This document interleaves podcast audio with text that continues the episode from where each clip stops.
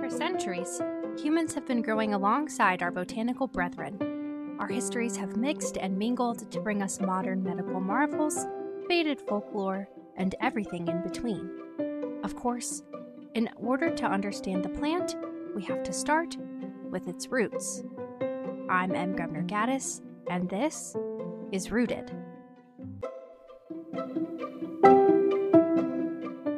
Hello, and welcome back to another week of Rooted. This week, we're taking a closer look at a vine known for devouring the American South, kudzu.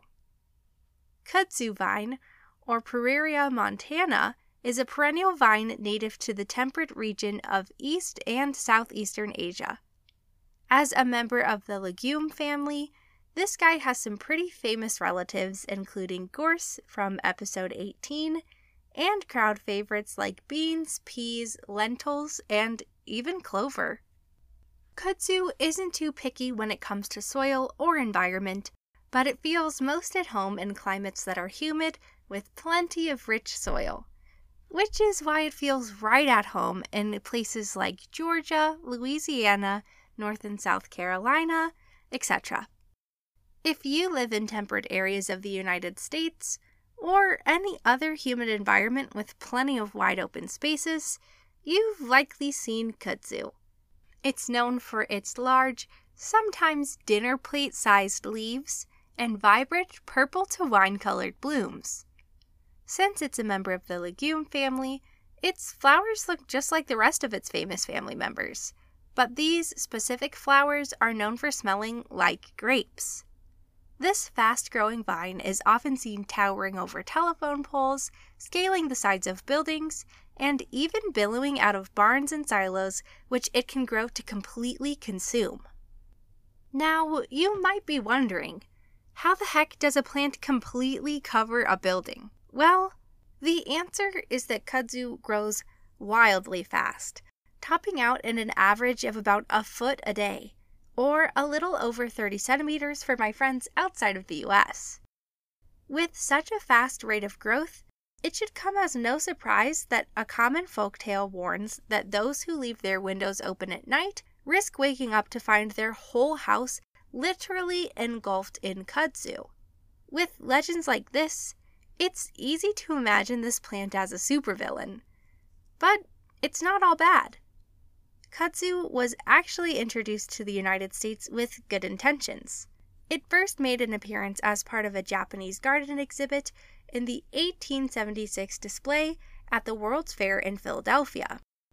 After turning so many heads at the fair, many a master gardener decided they would love to try their hand at growing the unique and lush vine in their yard for a little bit of shade and for those pretty grapey flowers.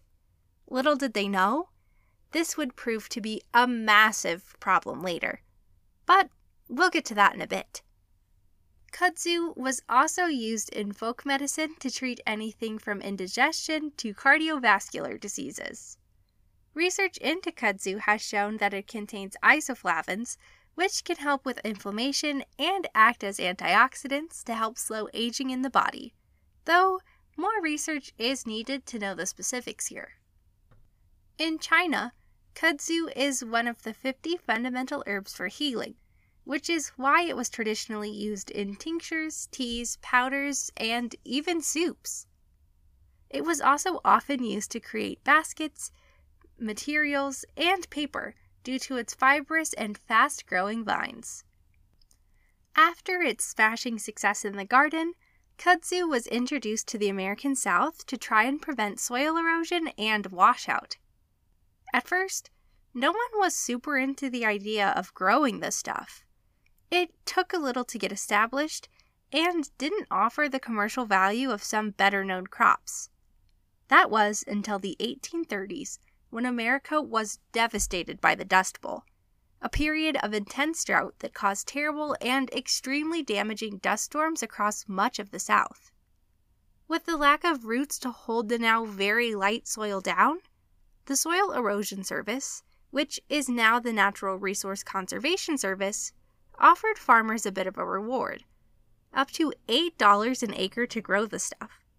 They did this because kudzu was one of the only plants able to grow as quickly as was needed in such harsh conditions, and, as a bonus, it would help to rebuild the soil and could be used as a tasty forage for livestock as the ecosystem started to recover. The problem? This all worked a little too well, with over 1 million acres planted, quickly taking over the landscape in areas where it wasn't being carefully managed. Much like invasive honeysuckle in the Midwest, kudzu climbs and chokes out pretty much any plant it can get its vines around, wreaking absolute havoc on native plants and ecosystems as it crowds out many plants vital to the forest's health. Turns out, cows and goats really love this stuff, and they aren't the only ones. Bees also take note of the flowers. And I mean, to be fair, they are pretty cute and are perfectly shaped for them to fit their tiny little butts in and perch for a bit of a snooze as needed. While they aren't always a top choice, kudzu blooms are usually pretty readily available and are sometimes the most viable option in years impacted by extreme drought. One less common and certainly unexpected consequence of bees having to primarily pollinate kudzu purple honey. I know. You guys probably thought I was done telling you about weird things that can happen with honey, but alas, here we are again. And honestly, it's one of my favorite things to nerdily drone on about. Purple honey is thought to be caused when bees collect a bulk of their pollen from kudzu, but it's all still a little mysterious. We mostly believe this because the honey is often said to have a lightly grape flavor and tends to come from regions of the southern United States where kudzu is widely distributed and has crowded out many other native plants. On top of purple honey and herbal medicine, today kudzu is still used in many different ways across food, art, and agriculture. The biggest way that kudzu is commonly used? As a thickening agent. In many traditional Japanese recipes, kudzu starch which comes from the root of the plant, can be used to thicken numerous sauces or desserts, much like agar agar or tapioca. It's not as commonly used here in the United States, so while you might not be able to find it at your average convenience store or supermarket, often kudzu starch can be found at your local Asian or international market. On top of being a handy thickening agent, kudzu blooms are often made into a light, summer jelly. With their grape flavor and soft purple color, it's no surprise that this is a popular choice for a light and refreshing jelly. If jelly isn't really your jam, you can also use kudzu blooms and leaves as natural pigment.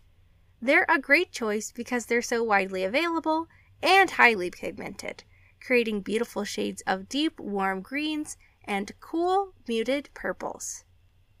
On top of art and food, kudzu is still commonly used as an animal feed, especially in areas where it's overgrown, and is a viable option for improving the soil and managing erosion in areas where it can be carefully monitored and managed appropriately.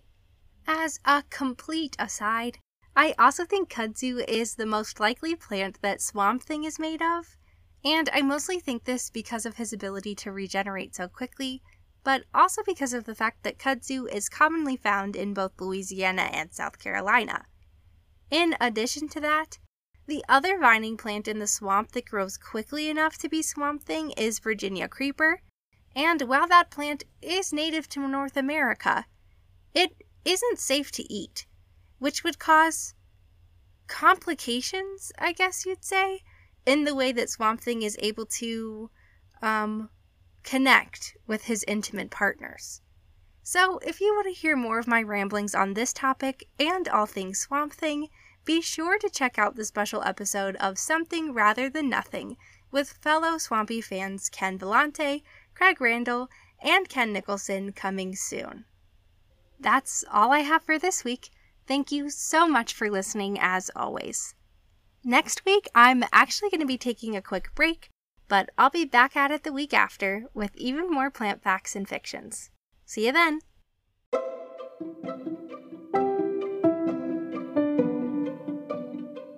If you liked the show, please consider subscribing and leaving us a review on Spotify, Apple Podcasts, or anywhere else you listen. You can follow us on Facebook, Instagram, and TikTok at rooted.pod. We're on YouTube at rooted.podcast, and check out our website, rootedpod.com, for transcripts, updates, and so much more. Thanks for being here. And until next time, be kind to yourselves, be kind to the earth, and just like a plant, drink your water.